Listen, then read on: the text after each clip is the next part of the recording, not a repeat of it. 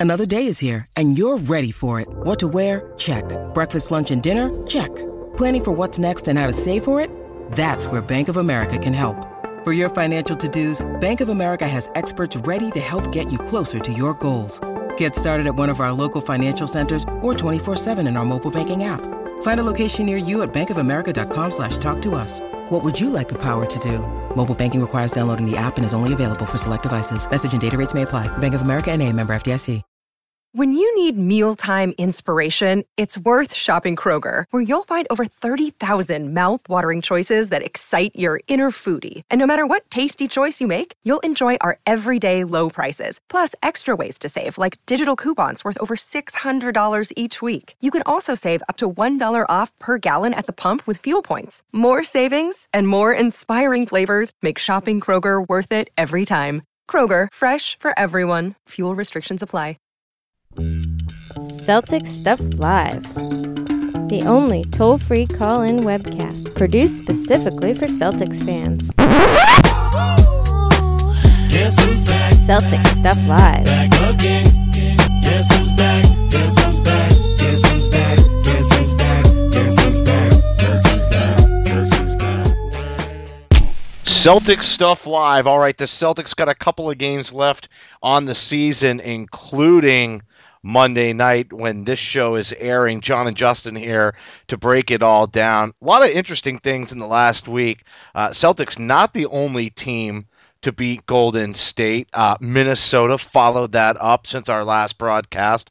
Obviously, the big news Celtics losing to Atlanta, and probably a bigger concern for me, Jon, and I don't know, probably the same for you. Big concerns about Isaiah Thomas and his wrist. Uh, definitely in a funk in that Atlanta game. You could kind of see the shots not falling. Talked about it, had ice on it after the game. Uh, I, I wasn't so upset about the lag in the loss to Atlanta. You kind of knew maybe that that was going to happen. They went on that West Coast swing, and they didn't really seem to be tired in the first two games back, but I think it finally did catch up with them. But Isaiah Thomas and his health is a much bigger concern than playoff seedings for me, and I would imagine anybody listening to this show. Yeah, you know, I Mark Mark Marcus Smart had a great game, and that you know there were his, his first half was outstanding, and you know there were things that that you know you could take from the game last night, but let's be honest, if if Isaiah can't be Isaiah, this Celtics team is not the same team. Uh, he's the scorer, he's the he's the facilitator, he's the straw that stirs the drink, and uh, geez, I hope that that wrist is okay. That that really is is a worrying sign for all of us. I mean, I think he's good to bounce back. I, I'm not too concerned about his ability to, to, to fight through pain and, and recover. And, you know, even when he fell on the wrist, I remember seeing it. And then he came out and he hit some shots. And so I said, oh boy, we really dodged a bullet there.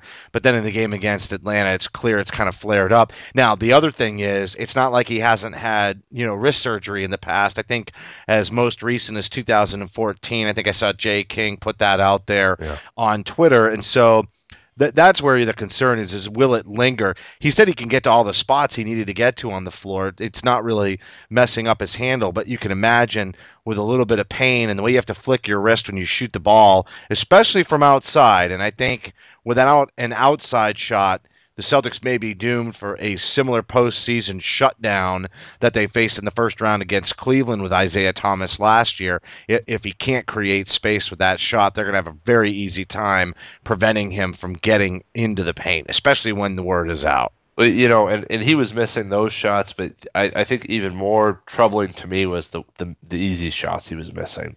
I mean, he was getting to the bucket, like you said, he could get to where he wanted to go, but not being able to get the shot to go in. That was the point where I was like, "Whoa, something." He's that that wrist is bothering him. He isn't the same guy. Uh, so, you know, look, they got a day off here. Uh, let's hope that some rest and relax is going to help. Uh, you know, the back to back certainly doesn't help things. You get on a plane. Uh, you know, I think I think you know, getting the day off, maybe just give it a little bit of a blow, uh, and you know, who knows? Maybe maybe go in the tank for the next two. Uh, Well- well, and here's the thing. two Are you concerned about winning them? Absolutely, exact. You know what? You're you're reading my mind, Jon, and I know we didn't do any pregame strategy, but I'm I'm with you. I was kind of against it, and I was all about going for number three. But with that Atlanta loss in in the back pot, you know, in the rear view mirror, no reason not to just fall to six.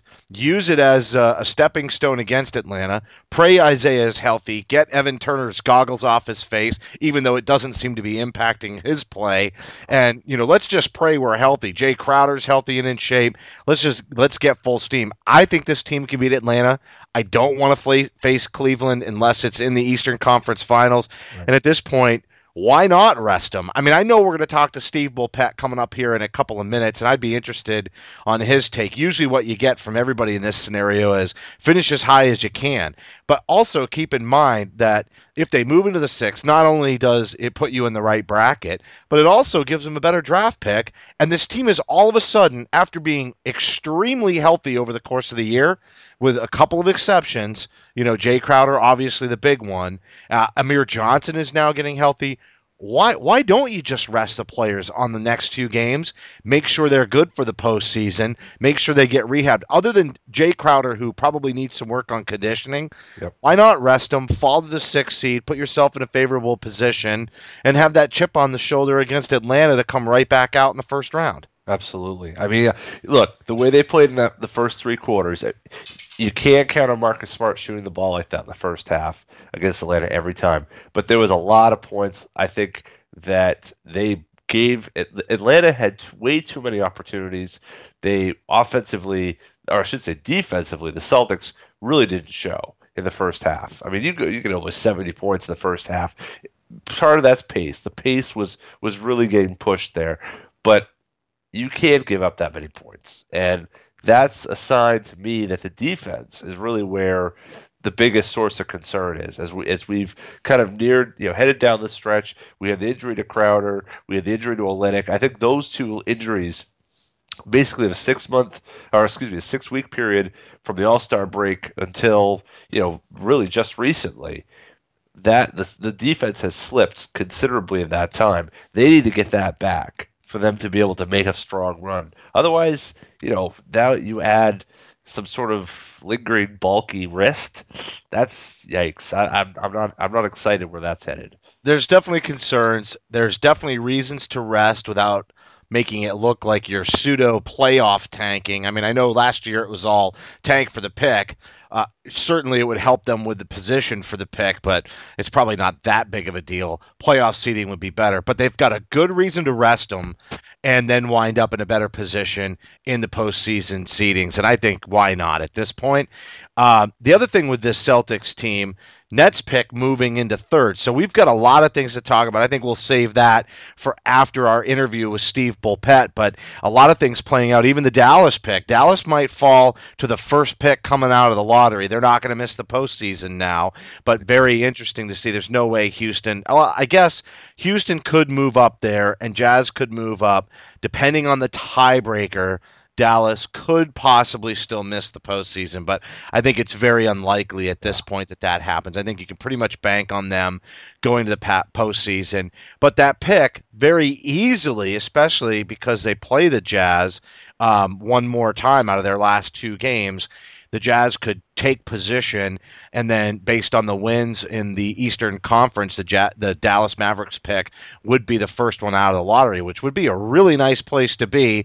And the Celtics wouldn't be that far behind if they finished sixth in the East. So, you know, when we talk about packaging picks and making trades, this might not only benefit the Celtics going into the postseason, but it might uh, help them package those picks and and move into uh, playoff contention or even bigger playoff contenders next year by being able to make this deal that we've been talking about and hoping for to consolidate talent.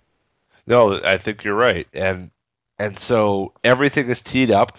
We've got all these, all the chips. The chips are, are there. They're on the table. They're uh, Danny's just looking for a buyer, and it seems like every day you turn around, somebody else is is opting out or, or, or wanting out, and who knows? This Jimmy Butler thing really seems to be kind of spiraling in Chicago this past Oh week. boy, did Kerr eat his words! I, it's There's so much going on, so much, and I think this is going to be a summer of a lot Well, of I movement. meant And I- Hoiberg. I said Kerr. No, I know who you Those two guys are almost interchangeable. They do, though. and Kerr I mean, played for the Bulls. Other than performance as a coach, Yeah, that just it's a minor a minor dispute. Uh, yeah, no, absolutely. Uh, very interesting. I think this summer. I think we're going to see a lot of movement, and uh, yeah, so we will see, we will see. Think not only not only will there be a lot of movement, but I think we're going to really see uh, an, a, real push. Uh, not only from the Celtics, but a lot of teams that are on this fringe to make that big move up. Uh, will there be any surprises? I think if anyone has a chance to make shift, you know, kind of shift the game, it's the Boston Celtics. And just very quickly, I want to make this point: the Colangelos fully. I was totally going there. Yeah, no doubt. in Philly. Let's not forget, ladies and gentlemen, Danny got his start as a head coach working for who? Jerry Colangelo. So if there's a deal to be made there to send one of those bigs, if you don't get the big guys, the the the Durants, the the, the Butlers, you better believe Danny Ainge is going to be calling about Okafor, Embiid, Noel, and they're not going to be paying premium prices for some of those guys. Not if they've got picks to exchange. And I know Philly has sworn that they're not going to be in tank mode, but they do have sort of a, a logjam of players that do not uh, play well alongside each other. And obviously, our guest coming up next, Steve Bulpett, had the rumor at the trade deadline that uh, Jahlil Okafor was a big target and a deal almost got done. So we'll definitely talk to him about that. We're going to be right back after this. CLNS Radio broadcasting Celtic stuff live. Yeah, we're back, everybody, and uh, we're headed into the postseason. We're pretty damn excited about it. Uh, let's go to Steve Bulpett. All right, joining us now, Steve Bulpett from the Boston Herald. First time uh, on the show since Jon and I came back mid-season. Bunch of uh, bandwagon jumpers, jumpers as uh, Skippy Sosa has uh, called us out on our, our last interview with him. And if you don't know Skippy Sosa is, it's uh, it's Scott Souza, Steve. But we wanted to uh, we wanted to have you on, and I know we've been uh, coordinating it for a couple of weeks, but no better time to have you on the show than two games away from the postseason. Celtics obviously had a nice year and uh, a big log jam in the middle of the pack here, three through six. And Jon and I were just debating before we came and brought you on the show whether or not the Celtics might be better off resting players going ahead and dropping into that sixth seed and then securing the bracket that puts them up against the Cavaliers in the Eastern Conference Finals if they were to get that far. Welcome to the show. What are your thoughts on that? I think you know all those maneuverings are just nuts. Uh, the most important thing is that you have your rhythm and that you're playing well together. And uh, you know, uh, I just, I think that they should just play out the season as as normal. Um, they're no, we're not talking about a team with uh, a huge veteran presence like San Antonio. So just play it out. Uh, I think trying to maneuver, always be careful what you wish for, kind of thing. Yeah. It well with the what if what are, what's the word right now on Isaiah Thomas's wrist? Is that going to be an ongoing concern? You think, or is that a it's a knock and it's one of those things in a week's time? Most people, you know, he may not even notice it when the playoffs get started. As of right now, we do not know. Um, You know, I'm sure we'll sure we'll learn more. We're we're doing this on Sunday night. I'm sure we'll we'll learn more uh, on Monday, um, particularly with the game Monday night. So, but I mean, it's you know, the Celtics aren't in a position to do any maneuvering. Um, they're here to to just play as much basketball as they can and uh, you know get themselves into situations uh, that that can be experienced for younger players. Is uh, as they make this march, uh, you know, the game is there is there too much that should be I learned from this team off of the loss to Atlanta. You know, really playing well for most of three quarters and then falling apart in the fourth. Uh, what what was your takeaway from the first time? Really, they played Atlanta some time. You know, I the Celtics have done very very well on the second night of back to backs, but it was game 80, um, so I think you saw a little bit of that. um, a little bit of running out of gas. But you know, I got to tell you, I don't spend a whole lot of time, especially with a team like like the Celtics that's this young and still very much in the developmental phase. I don't spend a whole lot of time thinking about what happens in the regular season anyway. I mean, you know, you can look at, at nice wins they've had, but uh, a team like the Celtics is bound to get those kind of wins because it's going to play harder than most opponents on a consistent basis. Um, and that's just because they, they've got young guys trying to prove things. Um, you know, um, I, I think that when it comes down to playoffs and both teams are on equal footing, equal amounts of rest, being able to prepare for each other, that's when we'll see exactly what this team is.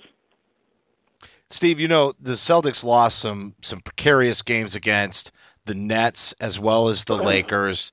Uh, a couple of wins that might have, if they had gotten them, and really, you know, considering the opponents, they should have gotten them.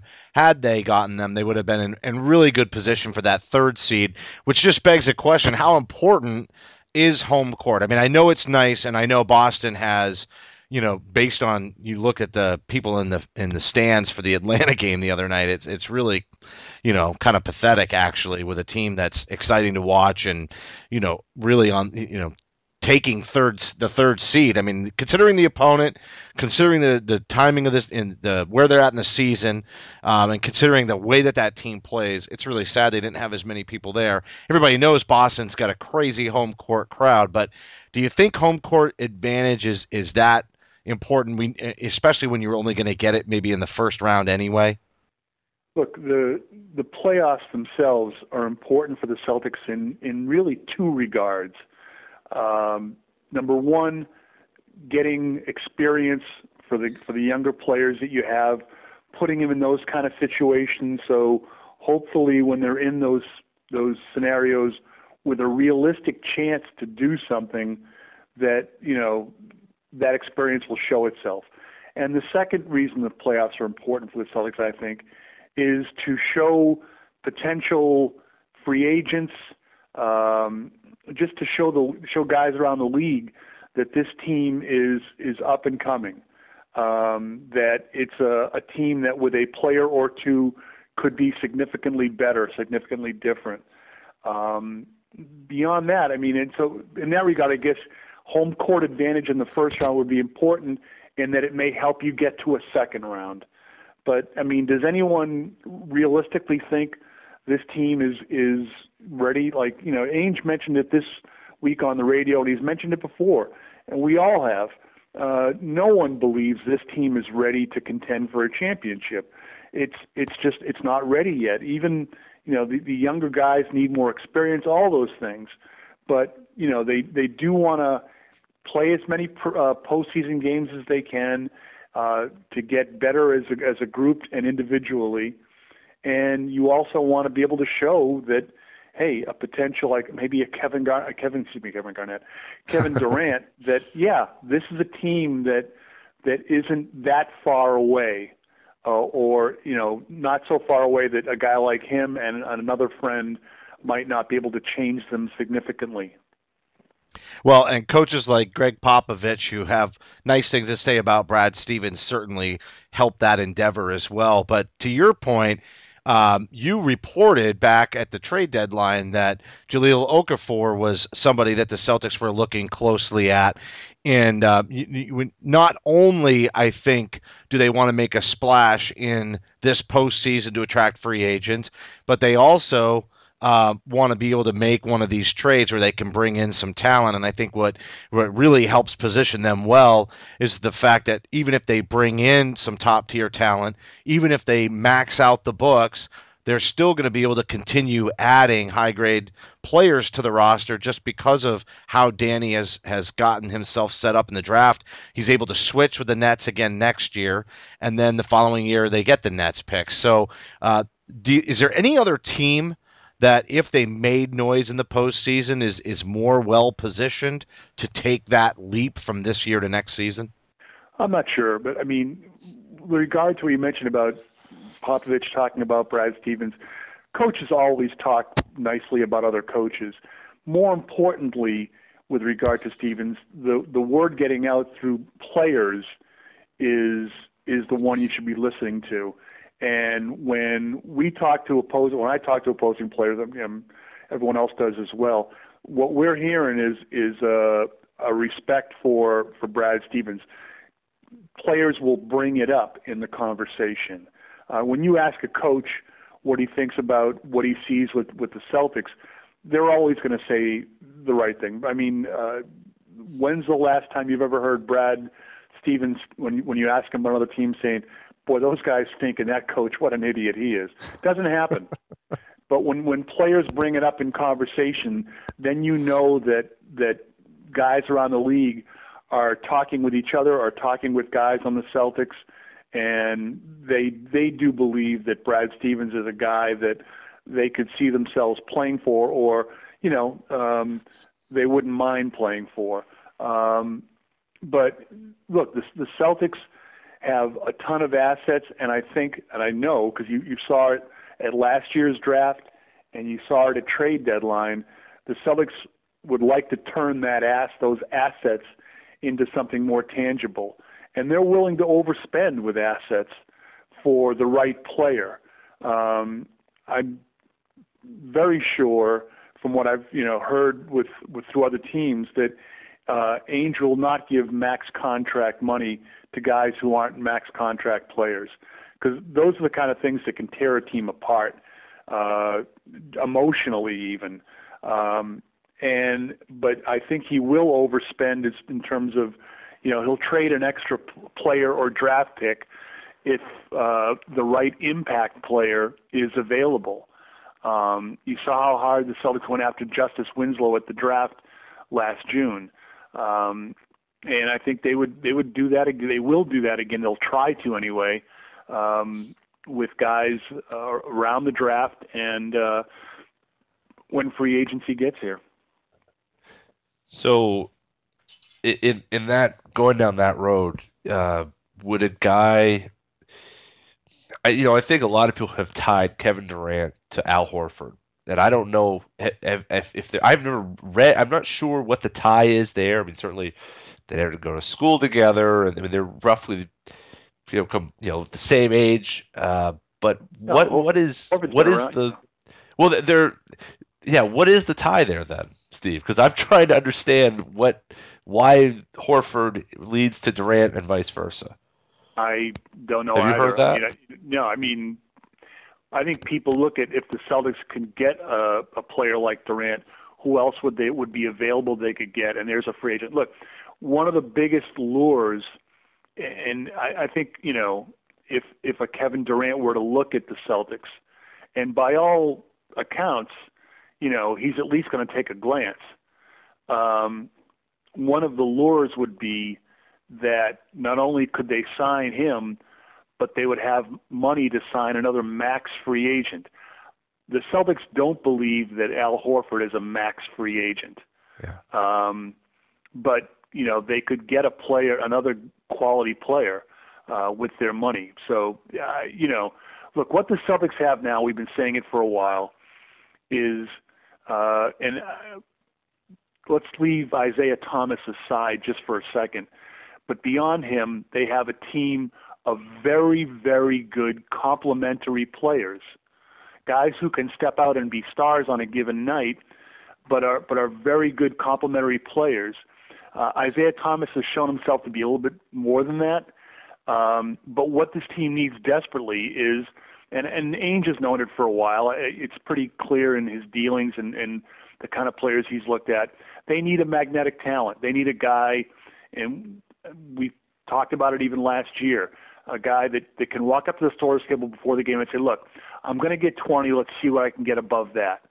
You know, they need a, a person like that who attracts so much attention defensively that it makes other players better, gives other players greater opportunities.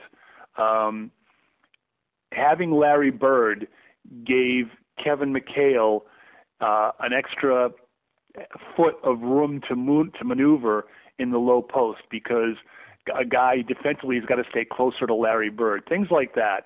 Um, someone that draws attention, that can make plays anyway.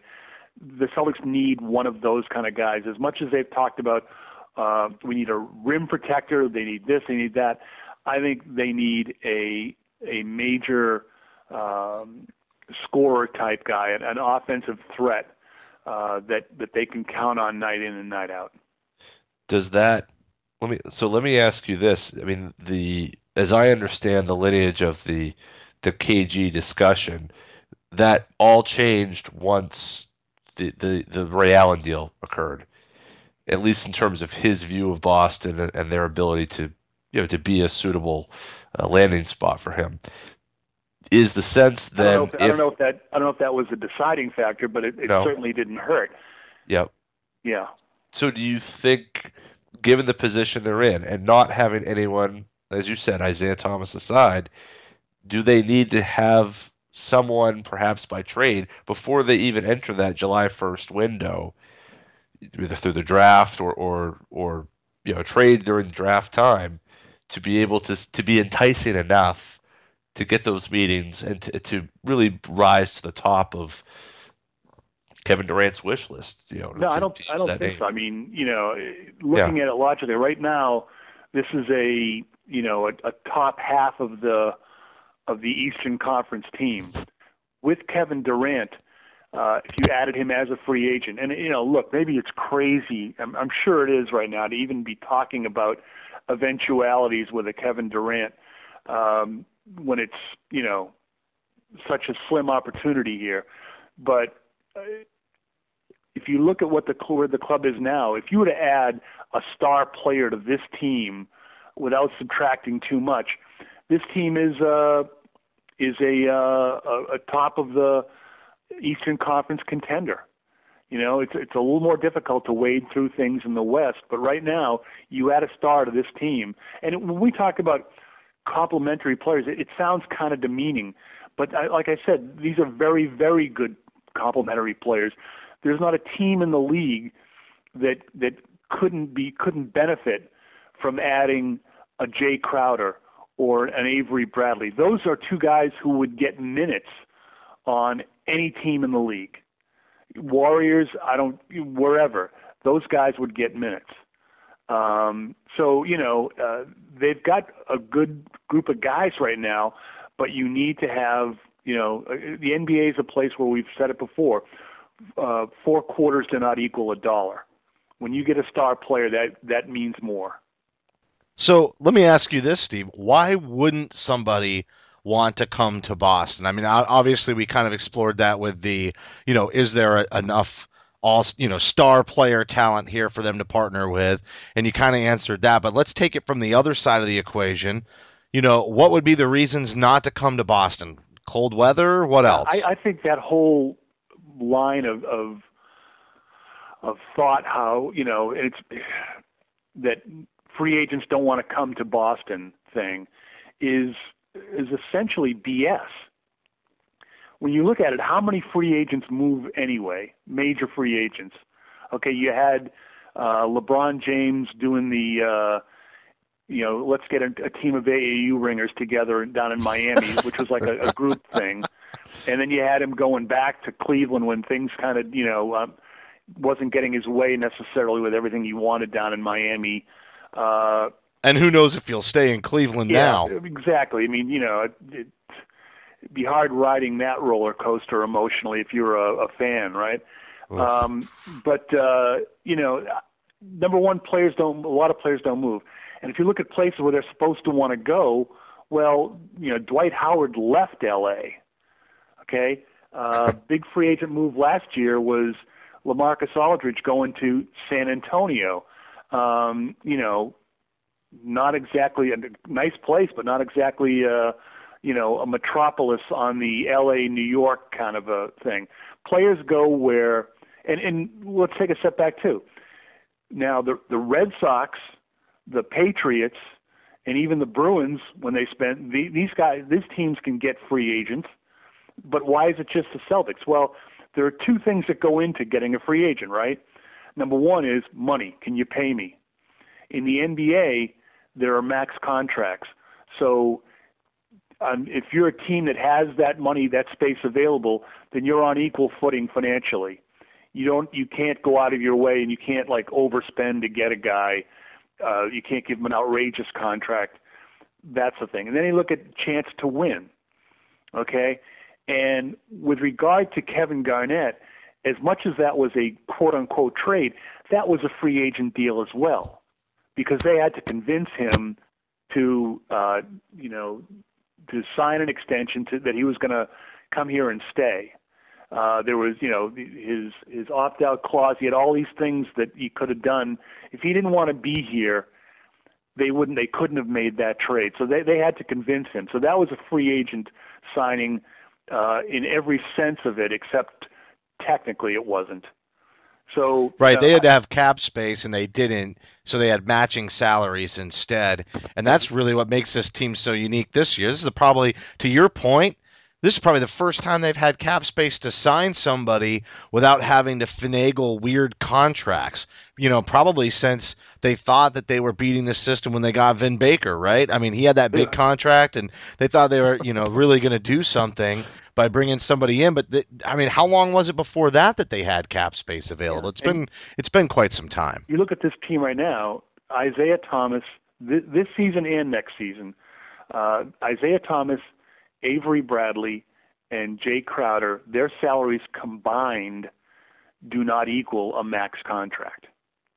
That's Amazing. How, that's how good a shape you guys you, you guys are in uh, vis-a-vis the cap. Yeah, it's really it really is phenomenal. It's interesting. So, you know, you talk about those three players and, you know, truly they're all on bargain deals, especially with the cap moving up and we know there's going to be more room.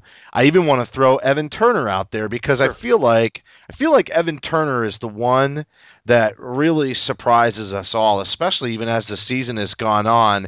And I, it's occurring to me more and more in watching him play that a lot of his struggles in his early career were not only being in, in environments that didn't know how to utilize him, and that's a strength of Brad Stevens is, you know, putting, you know, what does a player do well, and then let's put him in a position to only try to do those things well. But the other thing is a confidence factor. I think Evan Turner's confidence in this environment has allowed him to become, in some games, a real go-to player down the stretch. I think Do you're you leaving out the biggest thing with him, which is that when he first got in the league, he was trying to live up to being the second overall pick in the draft. Yes. And, you know, what he's become here is a Swiss Army knife. He's a guy that can come in and, you know, comes off the bench, will spot start when a guy is injured. Um, you know, but if you're that kind of guy as the second overall pick, more is expected of you from the outside and probably more is expected of you from yourself. You're trying to live up to that. And, you know, that's a losing battle in some cases. Uh, you know, it, you can be a very, very good player and not be someone that what people put on you as an expectation for what the second overall pick in the draft should be. Well, and could anybody really have saved Philadelphia? I mean, the road and the path that that team was on, you know, look at how many players are not able to carry them to victories. And that was one of the big knocks on him. He was the number two overall pick. But look at the picks that they've spent the last three years. I mean, even Okafor, very talented, but is he the guy that all of a sudden gets drafted at number three and comes in and, and rights the ship? It's clearly not the case. And so, I, I, I mean, I understand. I think Evan Turner. team when when Evan Right. Turner was there when he you know before they decided to uh, you know um, head to the bottom of the pool. Uh, that was a playoff team. I mean, so they, you know, I'm, wasn't, I'm wasn't like it thinking was, Caddyshack right now. You're killing me. Well, yeah, yeah. Only, only in their case, it wasn't a uh, what was the candy bar? Baby Ruth. it was, yeah, maybe. Yeah, Baby Ruth. Ruth. Yeah, Take a sniff. Take a Yeah. bite. Oh God. Um, what? I'm not saying I'm not saying that team was a Cinderella story, but they weren't bad when he was there. They were, you know, with Jrue Holiday, and they they had some players. Very good. Very good. Uh, speaking of Philly, uh, this week Sam Hinkie decided to write a 13 page page 13 page letter to I assume to the ownership and then it got leaked somehow to the press uh, somehow and very interesting but but now we have uh, Bryan and Jerry Colangelo in charge uh, any guesses any sort of tea leaves in what direction they're going to go is there any sense that that maybe they'll call up Jerry will call up his old coach Danny and try to find a landing spot. So perhaps they add, you know, for the same reasons you kind of outlined for the interest with Okafor potentially. Do you think that they might revisit that discussion? I'm sure they'll revisit everything. You know, I'm yeah. sure they'll they'll talk to the, you know the 76ers. Um, you know, and things they discuss at the deadline. Jimmy Butler, things that they didn't discuss at the deadline. I think all those things are open. Look, we've talked about Durant when these things here. We spent probably much more time than it than it, it's worth on that subject. But let's look at the realistic at the, at the the odds-on possibilities. The Celtics wind up with a top five pick from the Nets. They have that in their pocket heading into the draft. Okay, and uh, they look at uh, what they've got coming up for draft picks.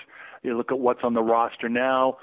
You know, is the pl- they're going to have to decide whether the player they can add from the Nets is going to make give them a significant step up, whether that's the kind of guy that that fits into what they want to do.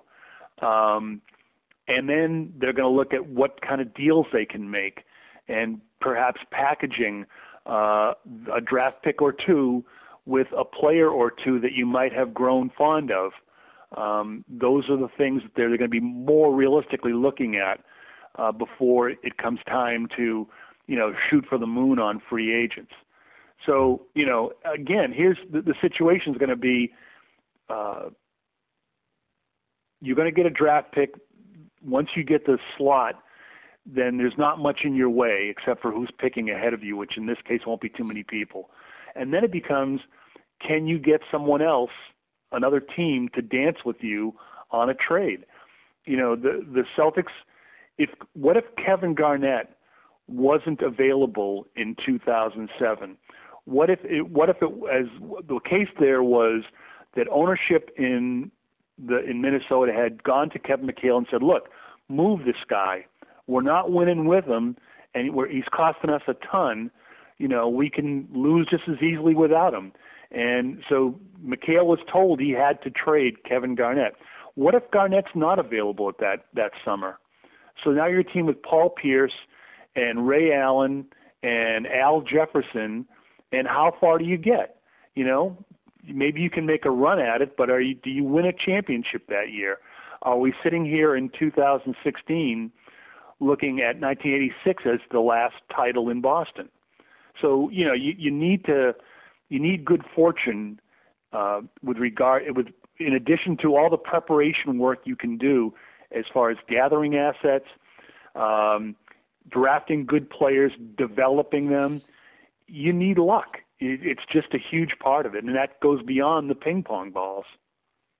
Is this? Do you think this is a summer where there will be movement, so you have a chance for luck? It seems as though the, dra- the trade deadline and and last summer there wasn't a whole lot of movement. And this summer, everyone's got money. Uh, it it seems that maybe some some things are starting to break up in terms of who's in contention and who isn't in contention. Do you think this is a summer where there's there's finally some player movement that we haven't seen probably in some time? Well, I think there might be might be less of a chance than that with other really? with everybody thinking that you know, look, we've got cap room, we we've got this and that.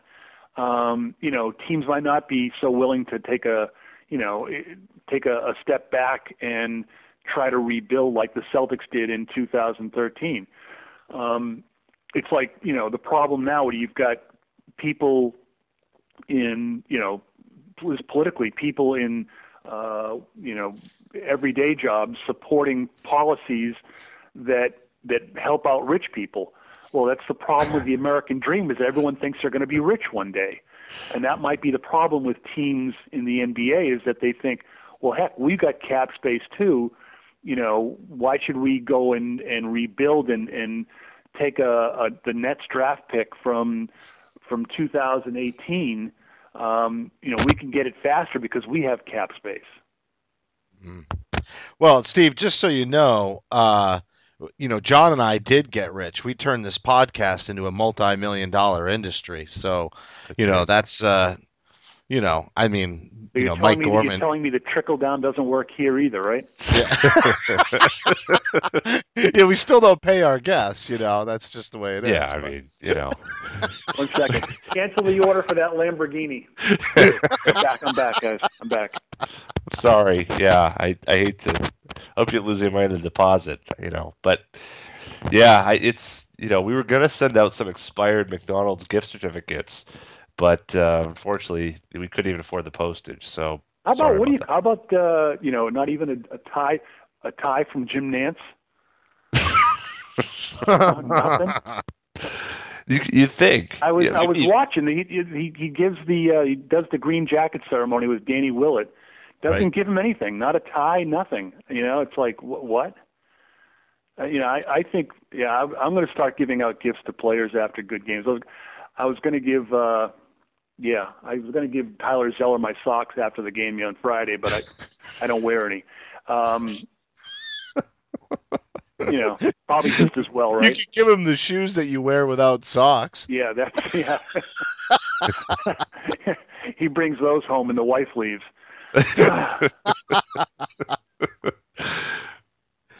All right, Steve. It's been uh, it's been great catching up. That was uh, you know the time always goes really quick, and, and like we said before we before we had you on the air, just kind of in our our pregame warm up. Uh, you know we don't go we don't go two hours and and and drag it through seventy five minutes, but as a result. Uh, you know we're gonna have to have you on again uh, sooner, and uh, you know do especially during the postseason, uh, if the Celtics can can hang in there, you know, for a couple of rounds, I think we'll be uh, maybe increasing our broadcast schedule a little bit, and uh, we'll be reaching out to you. But as always, really, really good stuff. And I think the biggest thing that I'm kind of thinking about is this summer. At this point, um, you know, we've all been hoping that the cap space means more opportunity. But what you just said makes a whole lot of sense to me. That that that actually could be a, a cause for stagnation, and uh, everybody thinking, well, you know, I don't need to move because everybody has opportunity. Well, if you're at the point where you're thinking that what I'm saying is making sense, then perhaps you should take some of these millions that you're making from this podcast and uh, seek professional help, counseling. You know, I'm- Like a life coach. it's an investment, and I think it'd be worth it. I, I, I do want. Speaking of being worth it, I do want to say this because it, it has been a while. But Steve, if you remember, our, our former our former fellow co-host Jim JB Metz uh, made quite a quite a show on a show you were on with us several years ago. Oh, that's bringing right. up the name of one David Blatt. And he's back. He's gonna. I, I assume he's gonna be out there in the, in the uh, you know trying to get a job this summer. But I was, it's it's a shame. It seems that in the time between when we we left the air and and now we've come back, the David Blatt era has come and gone. So I just I wanted to make note of that with you here with us, and that was uh, I feel like we missed a moment there. So I think Hopefully well, he um, a number job one, I'm kind of happy we missed that, and number two, I think we should name a comet after David Blatt. the Blatt comet. oh Uh, all right, Steve. Thanks a lot. Have a great night, and uh, I appreciate you coming on to the show, and we'll have you again soon. Guys, in all seriousness, be well. Thank you. Steve. Appreciate it. All right, Steve Bulpett from the Boston Herald, everybody. Celtic Stuff Live on CLNS Radio. Jon and Justin here. Always great to have Steve on the show. And I think one of his final points that I thought was excellent, uh, he kind of teed it up a little bit with the Jae Crowder and Avery Bradley, uh, all those contracts being pushed together and still don't even equal a max contract. And then obviously all the picks that we, I mean, you know, preaching to the choir. Anybody listening to the show knows about all the assets that Danny's collected. But I want to I want to pull it a little bit full circle because I guess you and I have been thinking if the Celtics make a trade, then it positions them well to acquire somebody in free agency. But at the same time, uh, Steve made a very interesting point that maybe that's a reason for a you know more sedentary uh, activity or lack thereof. I guess sedentary activity is almost like a an oxymoron, but you get my point. I do. There, that yeah. why things may there may not be any movement in the off season, and if there isn't any movement in, in the off season, it would be because everybody thinks they have a chance because now they have all this money to spend that they didn't have to spend before, and uh, that makes a lot of sense to me. It, it sort of it brings a lot more teams you know into play, and I guess maybe no better timing for a team like Philly than to to to try to have that opportunity themselves and hope that they can lure somebody. But all the reasons that t- players may stay with the teams they're already in, which is historically, to Steve's point, what normally happens, which I think at this point says that if there is going to be movement, it only enhances that all these assets, you know players on good contracts, draft picks, cap room, leave it off to the side. But the Celtics really have an ability to acquire that next level superstar or that superstar player who can check in at the scorer's table, you know, and say, I'm going to score 20 tonight and everything else is gravy, like Bull Petset said. I almost think that based on his based on his point, it really maybe the activity is more likely to happen through trade. And and even if they only get one star player through trade, uh, I guess it depends on who they give up. But even if the Celtics were to get one max or star player through trade. Wouldn't that be a huge coup for them heading into next season anyway? Yeah, yeah, I think so. I think I think you're right. I think well, that was why the you know I was asking that question about Jimmy Butler, or or not specific about Jimmy Butler, but making the trade before the you know the acquisition about free agency because to me it's going to be very tough to pry someone like Kevin Durant who's saying I'm already in a situation where I already play with another star. I'm going to jump into a situation without another star, and then what? You know, am I going to be any closer to a trade? I, yeah, I'm going to be the lone gunman on a team without any stars, and you know, is that a step up or a step you know backwards? Here, if you add that second star, you know, before he's even a free agent, well, then you're talking about a situation where you have you know, he could say, well, I'm leaving one to get another, and you know, maybe this star's younger, or you know, who knows what the what the you know who it could be. But to me, that's that's the ticket, and you know, like there are many draft picks in this in this draft class. They're going to be able to help this team next year. So, well, and remember, if the Celtics wrote the script for how to do this with the Ray Allen Kevin Garnett year in 07, the difference is is that they might have had to trade assets for both of those, including one Al Jefferson for Kevin Garnett.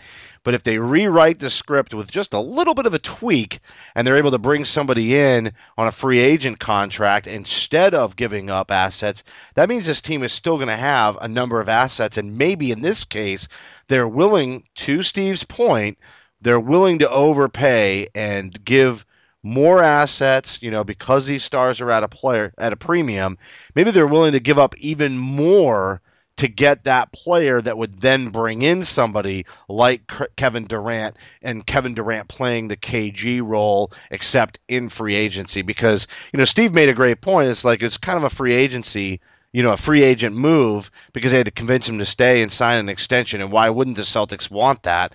You know, when they were going to give up their their young, promising center in Al Jefferson, or I guess he played power forward at the time. But uh, in this case, I think that it's you know it's one of those things where they might be able to overpay. But ultimately, if you compared what they gave up for Ray and KG, they really wouldn't be giving up as many of their acquired assets, and they'd still have potentially picks on the table, etc. That's true. Yeah, that's that's a good point. You're right. The net cost could be less.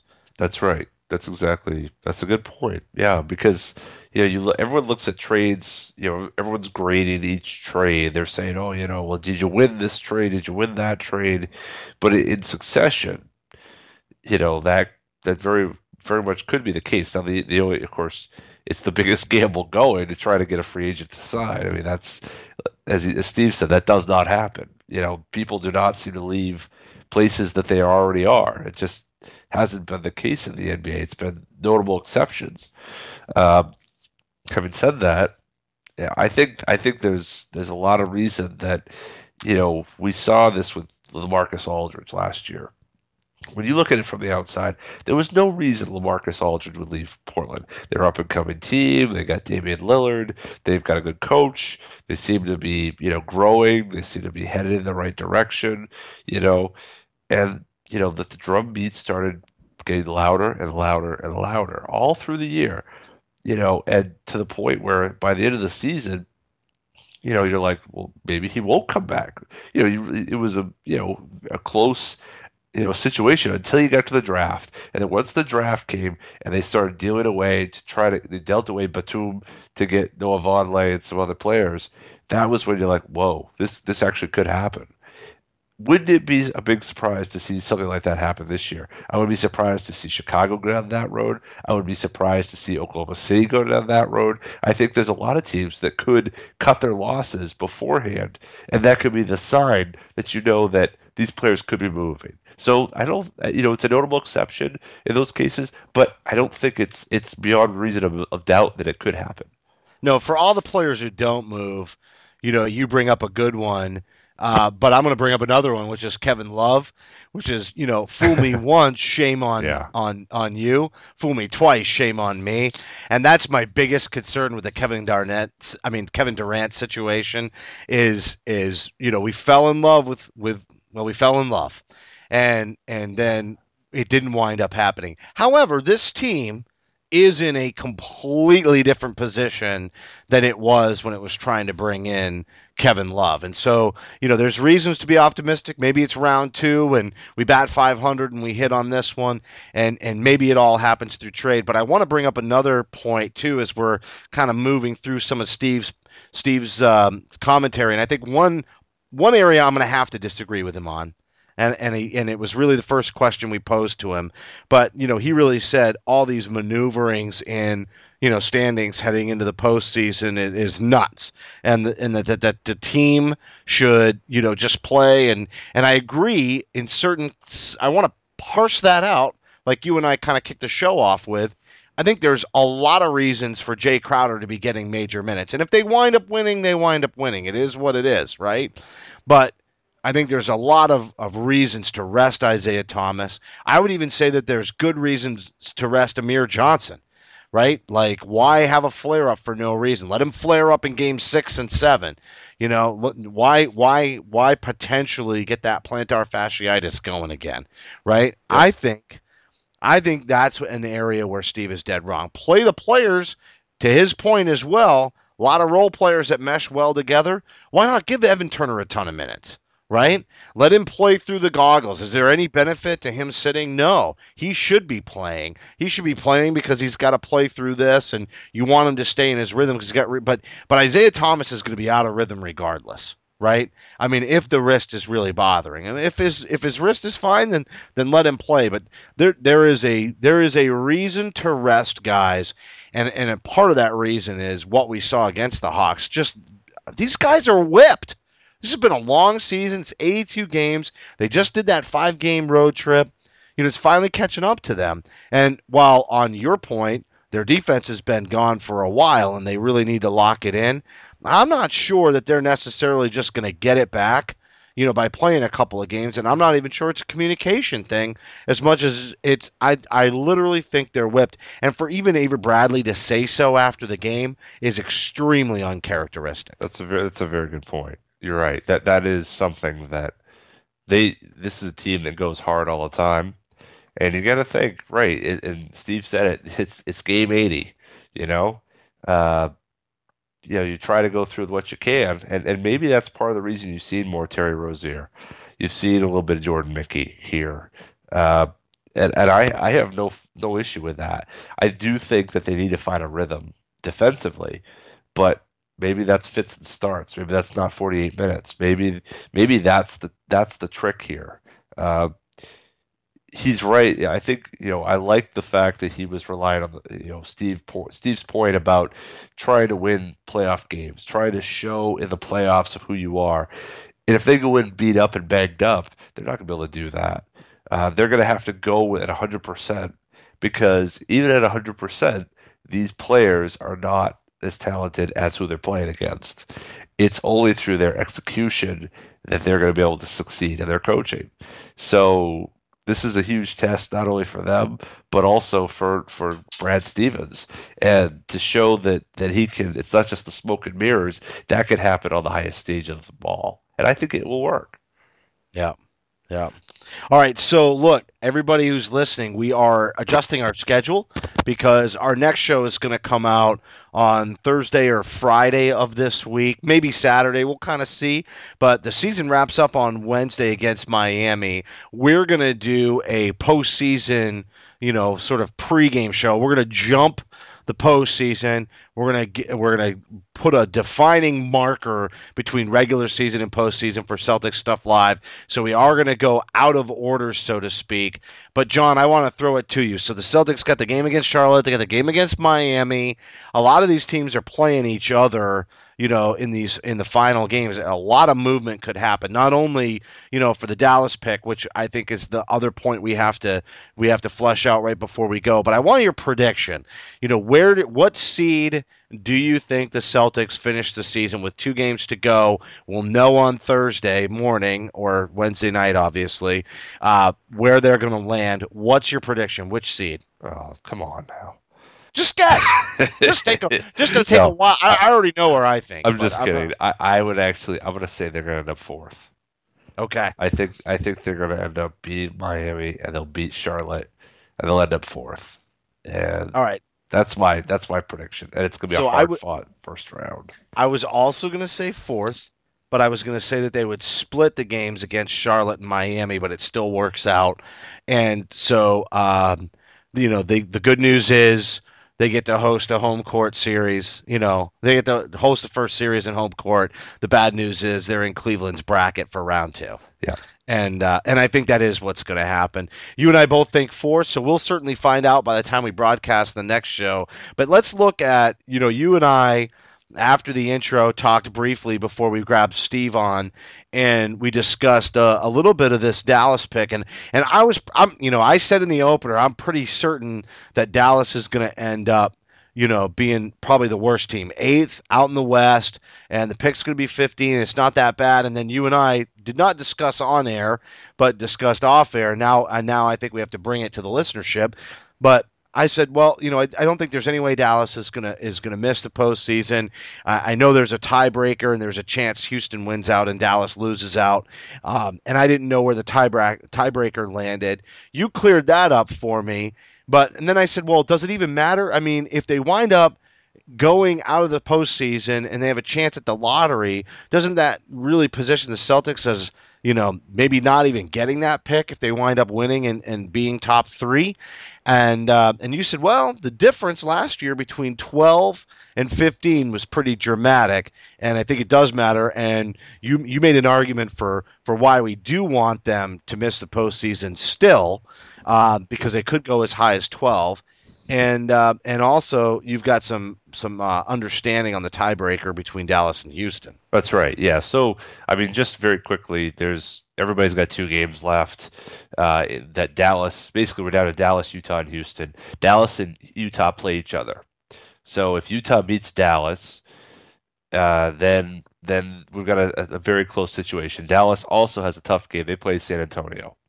So, so they've San Antonio could rest people. So that could happen. Houston has a very easy schedule the rest of the way. So right now, Dallas and Houston, they're two and two. They've they've split their season series. So the next tiebreaker is conference record. So if Utah does beat Dallas, then then automatically right there, Dallas would have a worse conference record than Houston would. So as long as Houston beats these the the the dregs of the league that they have left, uh, which is Minnesota, and then uh, on Wednesday uh, they play against Sacramento, and Sacramento. Sacramento's playing Phoenix, uh, which is uh, could also be a, a huge help for us tomorrow night.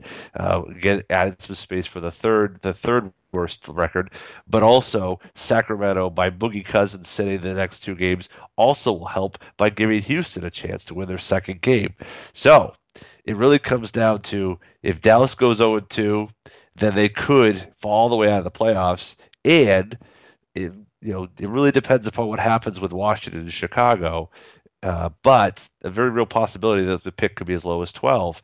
And last year, you look at, at who picked 12, uh, that was the difference between getting Devin Booker and getting Terry Rozier. And I'm not saying Terry hasn't done well of late, he's been playing great. But Devin Booker is is all rookie team. He's basically you know the one bright spot for the Phoenix Suns. Um, you'd love to have had him here, but you never had a chance as the Celtics uh, never had a chance to draft him by being that far back in the lottery. So it, it does matter. And the other thing is, if you do end up with a 12th pick, let's say you're third, you end up with a third pick. Philly's got two and you know maybe they don't want one of those guys that's that's up there. Maybe it allows you to move from two to three. Maybe it moves you to move from four to three. Uh, that way you get your guy rather than you know where the draft board throws at you. So there's a lot of opportunities there if you get that low lottery pick, and the chances of, of Dallas winning the, the lottery from the 12th spot are, are almost infinitesimal. I mean, they're basically it's a it's a two point five percent chance that they're in the top three, and I'm willing to take those odds as opposed to Brooklyn right now. There's a forty six point nine percent chance of being in the top three. That's I like that a whole lot better. You know, and as an aside, what are the odds that Dallas perpetually being, you know, middle of the pack out in the Western Conference and Dirk nearing retirement winds up just putting them into irrelevance? I mean, for the first time in Mark Cuban's ownership, right? yeah. And at a time when the cap's going up and everybody's going to have money, how hard is it going to be for Mark Cuban to resurrect that team? I mean, I, I'm not saying they don't have some players and they don't have some young guys, but you know where I'm going, right? I mean, they they could just be in what is really truly NBA hell, worse than. Right. I mean, Philly might be an NBA hell, but at least they got oh, here's the promise of the new guy every year. Dallas doesn't even have that. I mean, they've got Dirk, but when Dirk's gone, what is it? Chandler Parsons, right? And he's all of a sudden got to be the guy. Well, and Chandler's a free agent this summer, so that yeah, they, that could be a nightmare yeah, matchup. You've got you got Wesley Matthews who really hasn't. I mean, he's played well at times, but really hasn't come back from the Achilles. Deron Williams has resurrected at times. You know, I mean, Rick Carlisle is is is a great coach. I mean, just phenomenal coach. What he's getting out of that team, but the the crash is coming. The thing is, is like you said, Cuban will always spend the money, and he's he's got some pretty good. Uh, you know, they've obviously missed on the Rondo deal, but you got to feel like the Dallas they're smart enough to know how to how to get get back. Uh, but will that be three years? Will it will will Dirk still be on the team? It, there's a lot of questions about that, and I, I Will Dirk still be on the team? Yeah. I love it. yeah, I mean you know 45 year old Dirk just, you know, camping out at the three point line. He'll still knock him down, right? Absolutely. yeah, He just won't be running the floor. it's crazy. He's, he's That's so good. awesome. But yeah, yeah, it's it's uh, Dallas is in a very precarious position. yeah, It- I'm know, telling you, they're on the precipice. is you know what's going to happen with Houston? You know what's going to happen with you know Utah's on their way up. They've got a that's a team that's that's headed north. You know Portland headed north.